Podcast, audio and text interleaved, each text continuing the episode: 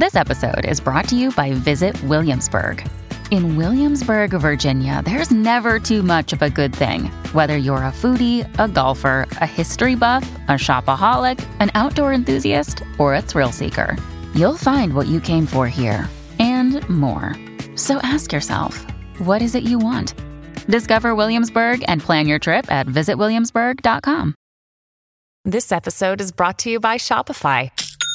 Forget the frustration of picking commerce platforms when you switch your business to Shopify, the global commerce platform that supercharges your selling wherever you sell. With Shopify, you'll harness the same intuitive features, trusted apps, and powerful analytics used by the world's leading brands. Sign up today for your $1 per month trial period at shopify.com slash tech, all lowercase. That's shopify.com slash tech.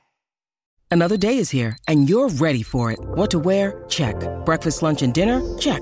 Planning for what's next and how to save for it? That's where Bank of America can help.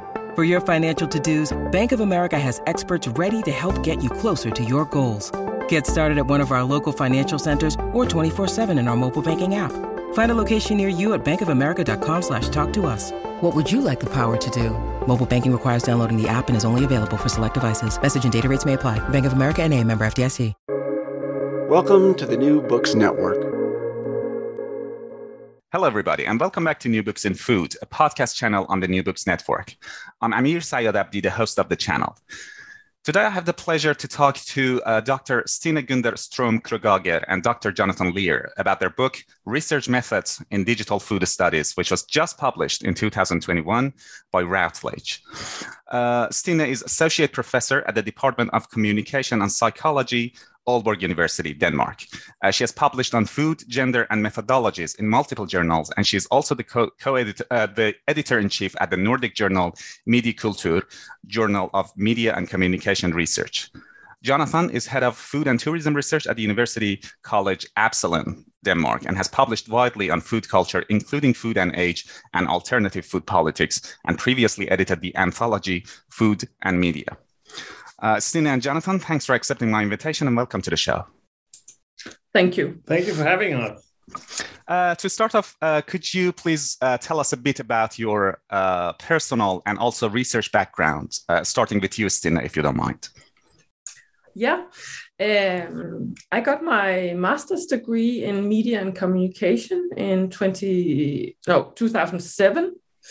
Uh, then I did a PhD uh, from 2009 to 12 on children and young people's use of media and food in their everyday lives.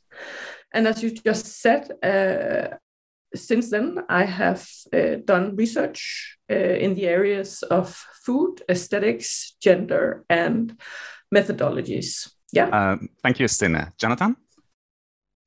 Yeah, so I'm actually from uh, literary studies and uh, cultural studies and French studies, uh, and then I, I, I finished in 2008 with all these kind of degrees, and then moved on to the PhD uh, at Copenhagen University, where I wrote about food and masculinity among celebrity chefs in European food media. And after that, I've been working uh, in the University of Aarhus, also in Denmark, where I studied food, the new Nordic cuisine, uh, food and pedagogies, food and media. Uh, and then in 2018, I moved on to the position I hold now, as you mentioned, where I'm head of a small research unit in food and tourism studies, where we also work with food design, food and sustainability, food tourism, and so on. And then, of course, food and media is still one of my big interests. Of course. Um, and there's often a story behind you know every book. Um, what's the story behind yours, and how did this book come about?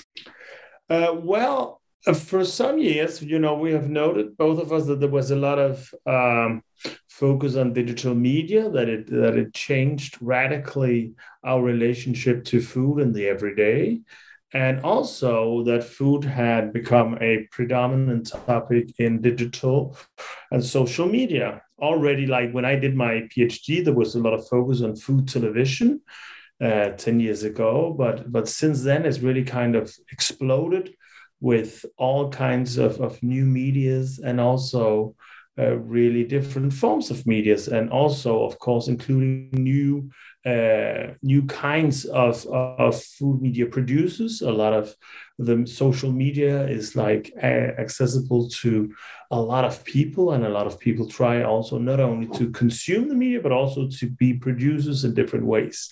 Um, and also when it comes to food culture the way we look at uh, shopping uh, the way we go to the sociality around the table and so on it's it's still something that has been changed a lot with um, the arrival of, of digital uh, media and in the research, we have seen uh, some new books, some new research, uh, but the study on uh, digital food also raises a lot of methodological questions because there is, well, there is so much of it, and it's kind of new uh, ways of thinking about it in terms of of the relationship between those who produce and those who consume it. And also, I think uh, an important part is that we we needed really to rethink the traditional methods in media studies, of course, which have been working a lot with this, but also in food studies, uh, because media and digital uh, communication is so important all around uh, food. So what we wanted to do was to kind of make up for the lack of of should we say guides in how to do uh, digital food studies. Um, uh, so that's like a practical dimension because a lot of the methodology was not really developed a lot. I think there was done some very interesting work, but maybe the methodological parts of it was still could be described more in detail, also to inspire more studies. And then we also wanted to raise uh, awareness and discussion of the potential problems and ethics of digital food studies in terms of what we do as, as scholars and, and food studies researchers. So concretely, we actually we just went out, asked a series of renowned authors in digital food studies to describe their methodological approaches to the field and share their reflections. So they should not go out and do new empirical work, but reflect on what they have been doing previously. Um, and we were lucky that all of them agreed. Um, and we feel that they actually really welcome this opportunity uh, as we are all kind of new in and also a bit unexperienced uh, in this digital field. And some of us maybe a bit out of our comfort zone. So we ask them to uh, reflect on what they had been doing uh, and put it into this very concrete form uh, in each chapter. Um, yeah to make it very accessible uh, especially to students. Um, thank you. And there's a couple of follow-up questions that uh, i would like to ask. Um, and uh, so this is i mean you, you mentioned jonathan that uh, there were some you know challenges and uh, uh, you know potentials and uh, opportunities uh, some methodological challenges. Uh, what are some of these you know challenges and opportunities when we, we're talking about you know digital era of food studies well, I, I, think a lot of the challenges are if you take something very concretely, as, as when I did my PhD, I focused a lot on, on food television. And it was, for instance, at that period, 10 years ago, it was kind of possible for me to kind of, of log and categorize all kind of food shows uh, shown in Denmark, for instance. Uh, that that there was a lot of it. It has expanded immensely compared to the previous years, but it was um, at the same time, uh, should we say, it was possible to do it Whereas now, if you have YouTube, for instance, which is like this huge uh, domain, this huge archive, constantly renewed uh, in terms of, of what's going on there, then I could never log in any meaningful way everything that is going on there. Um, so that's, for instance, a problem of, of how do we do samples in a way that makes sense, in a way that We can choose the examples we want to do from for our analysis, uh, and and that is, I think, a very uh, a big challenge. There is so much uh, food media a text out there and it's also constantly uh, changing and uh, it could change from one day to another as well. We just follow specific stories or cases and so on. Uh, it's added on also in terms of, of comments and so on. So also we don't we have to rethink the very concept of what is a text because if you buy a cookbook you have a physical object and it stays the same whereas any kind of, of text in the digital world um, uh, of, of YouTube video could uh, be taken off the grid. It could be uh, reposted. It could be commented upon. It could be liked and so on. And all these kind of thing kind of, of, of does that that we should maybe see text not talks about text as something stable, unique, but rather as, as different kind of textual practices. And that, that kind of forces us also to, um, to uh, radically rethink the very term of what is a textual analysis when we think about it uh, in the digital world. Um, that's really interesting, and I would like to come back to that a bit later. But before that, uh, I would like to follow up on something that Stina said. Um, there have been other books on, on, on this topic, uh, especially in the past couple of years, like, uh, for example, uh, Deborah Lupton and Zeena Feldman's uh, Digital Food Culture, or uh, Tania Lewis's Digital Food, or uh, Digital Food Activism by, you know, Tanja Schneider, Karin Eli, and Catherine Dolan, or uh, Presswood's work on digital domestics. And some of these scholars, as you mentioned, uh, Stina, have in fact a chapter in your book.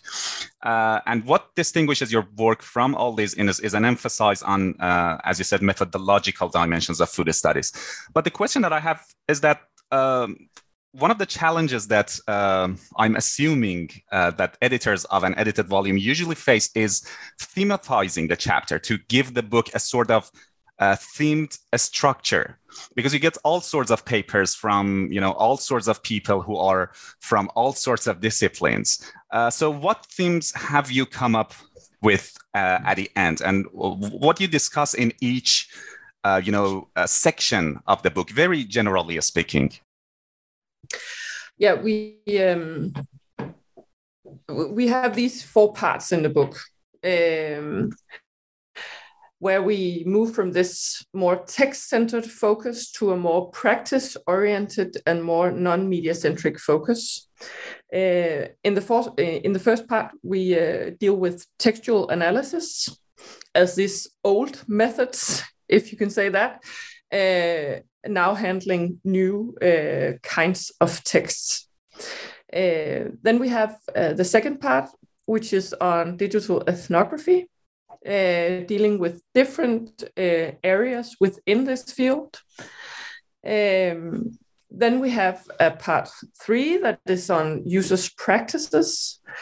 Here we have, for example, a chapter by Jonathan on action research. Um, and then we have a last part uh, on digital archives and network analysis.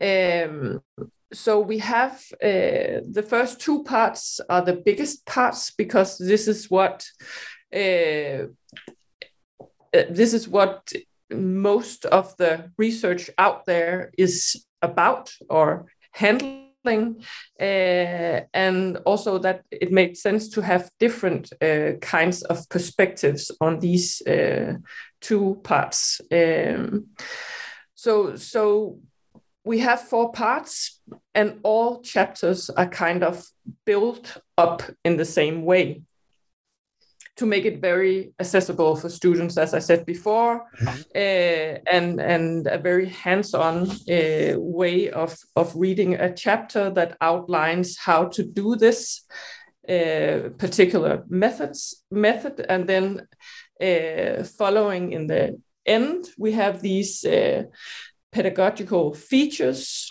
uh, do's and don'ts, for example, questions for reflection, uh, a small box called Now You Try, uh, which is a concrete question uh, where people can dive into this method.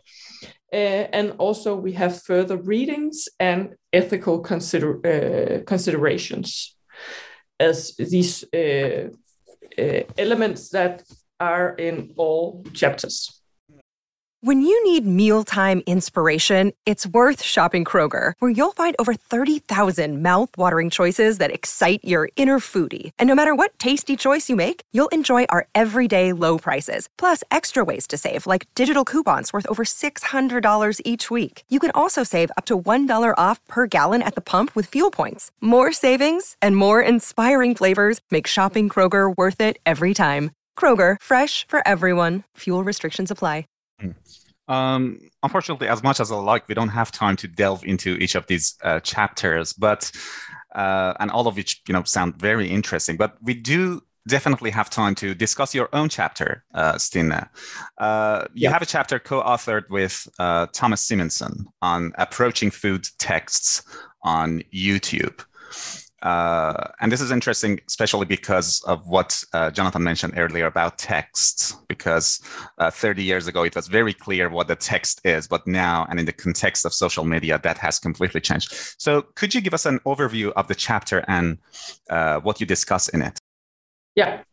Yeah, because as you said, YouTube is exactly this uh, great example of how digital media poses this challenge in regard to the amounts of data that we have to handle and also uh, to choose analytical examples from. So I can go to YouTube and find the first uh, video uh, when I uh, search for food videos.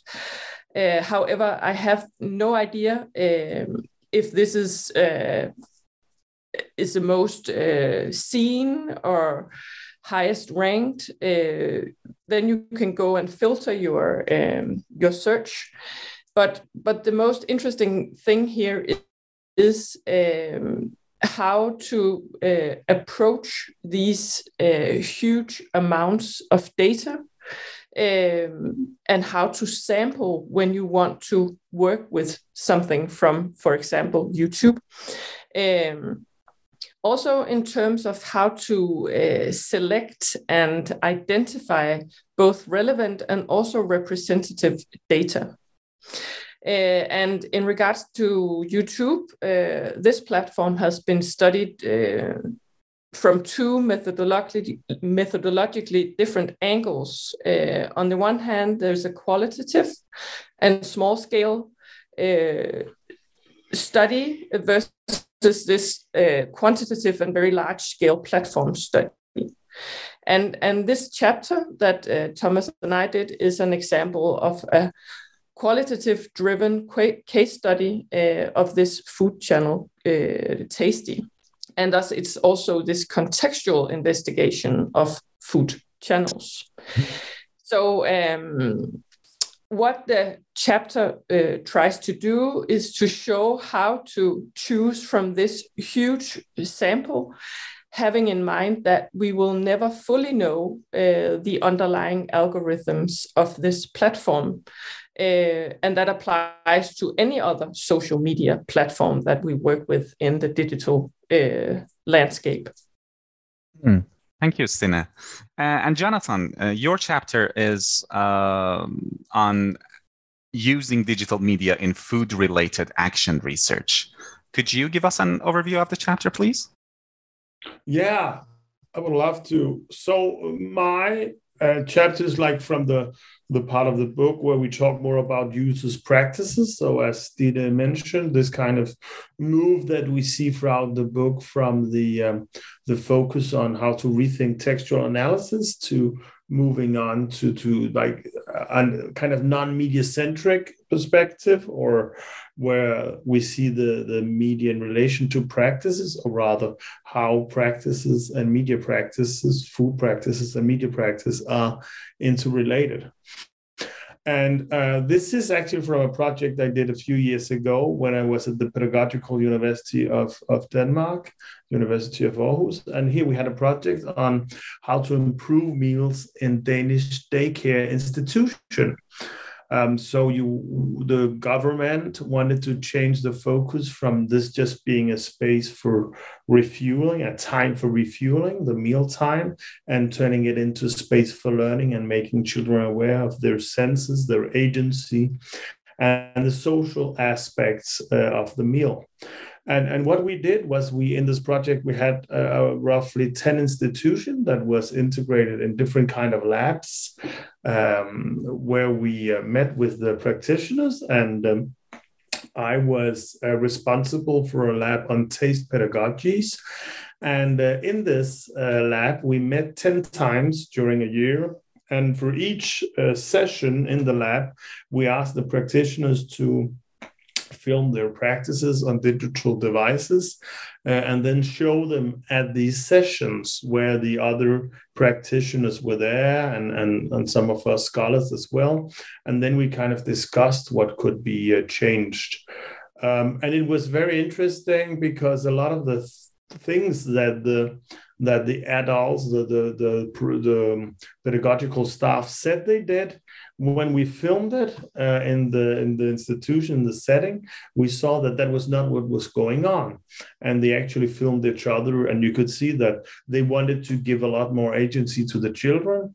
Uh, and they actually thought they had done that. But when we saw these videos, it was quite obvious that they did not, that they were very uh, uh, that was surveying the kids, monitoring their every move, and they didn't have much liberty uh, to actually practice this agency.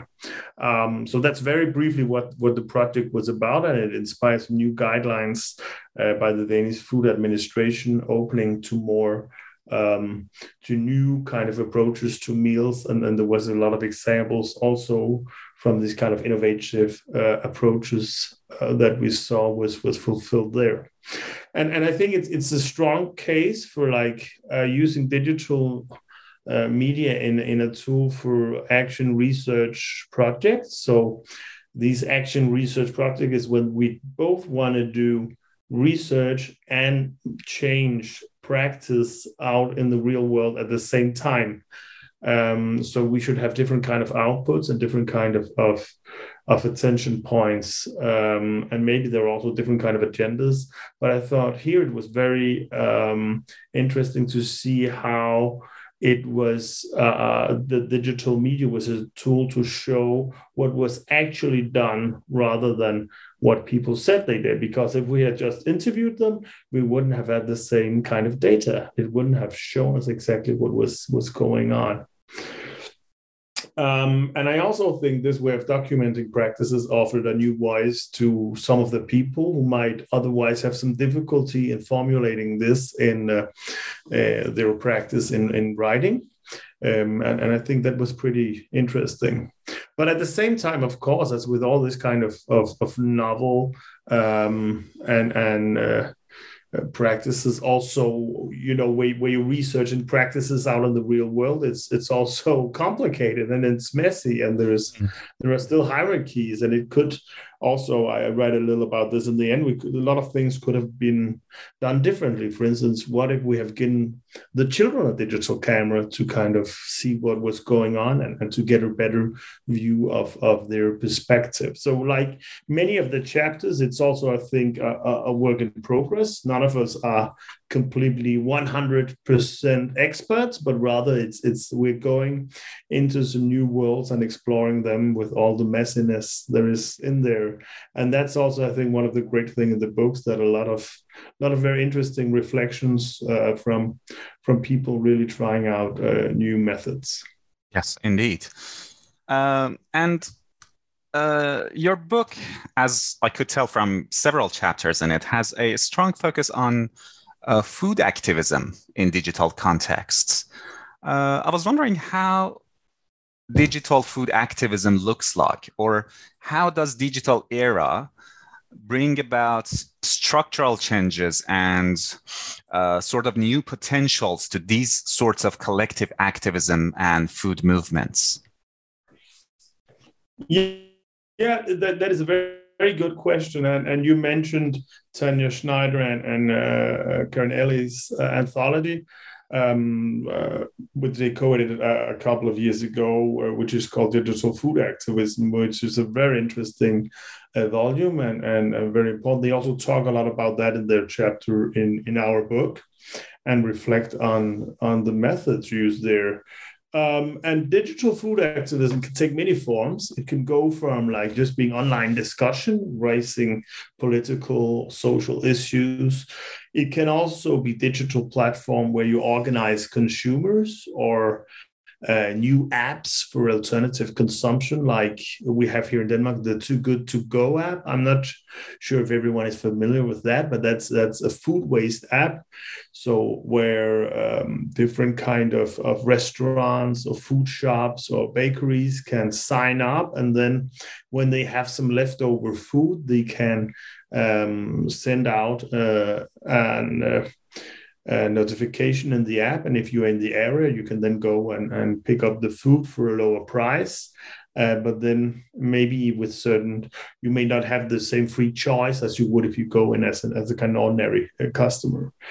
Um, another example of, of this kind of activism, which is also another word uh, for it, uh, where you use the apps, is the Parabere Forum, which is a gender and feminist app uh, focusing on gender inequality in the um, restaurant business. And they propose for different cities, I think mainly in Europe, um, to uh, give a guide to where you should go if you want to eat in restaurants, cafe, or bakeries that are run by uh, women.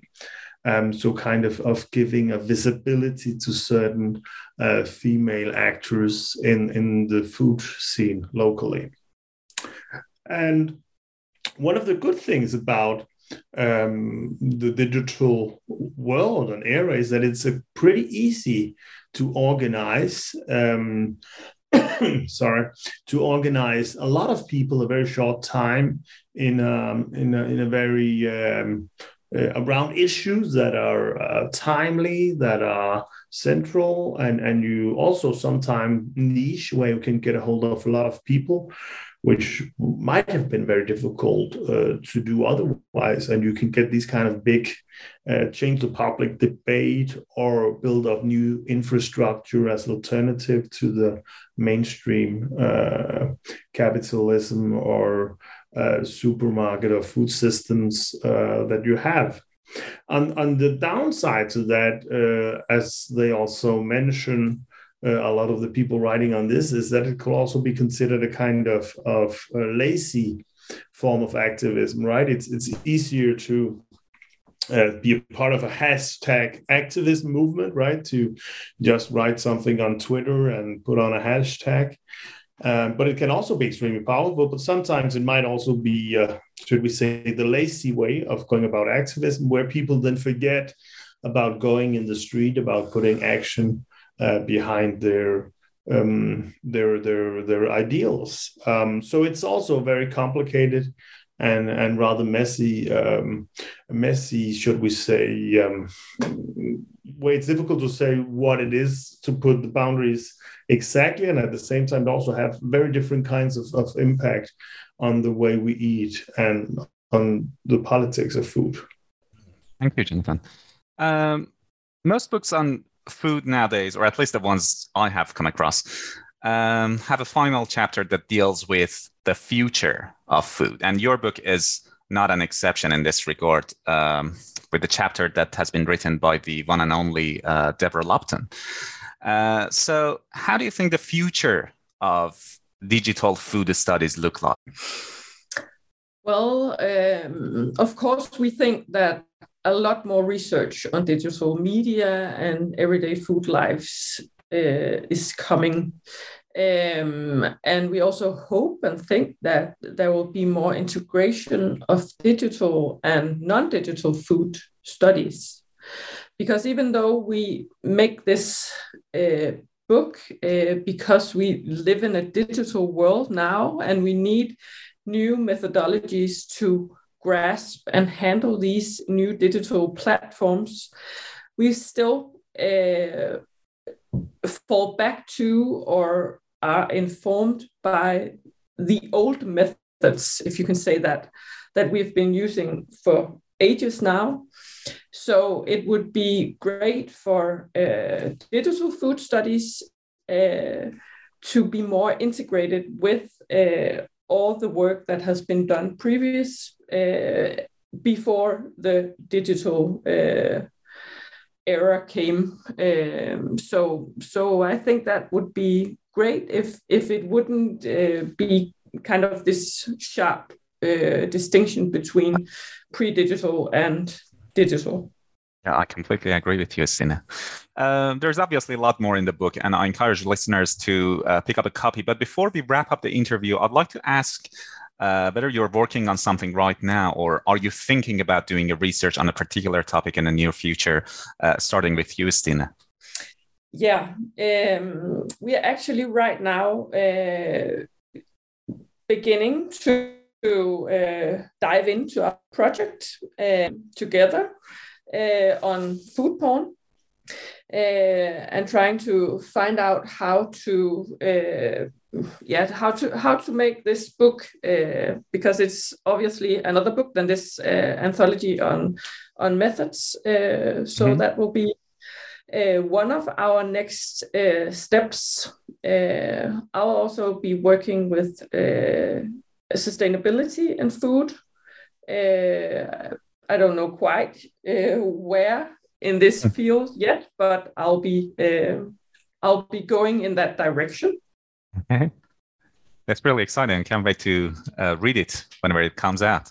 Uh, and Jonathan, apart from the book that uh, you're working on with Stine, is there any project that you're doing right now or are thinking about doing in the future?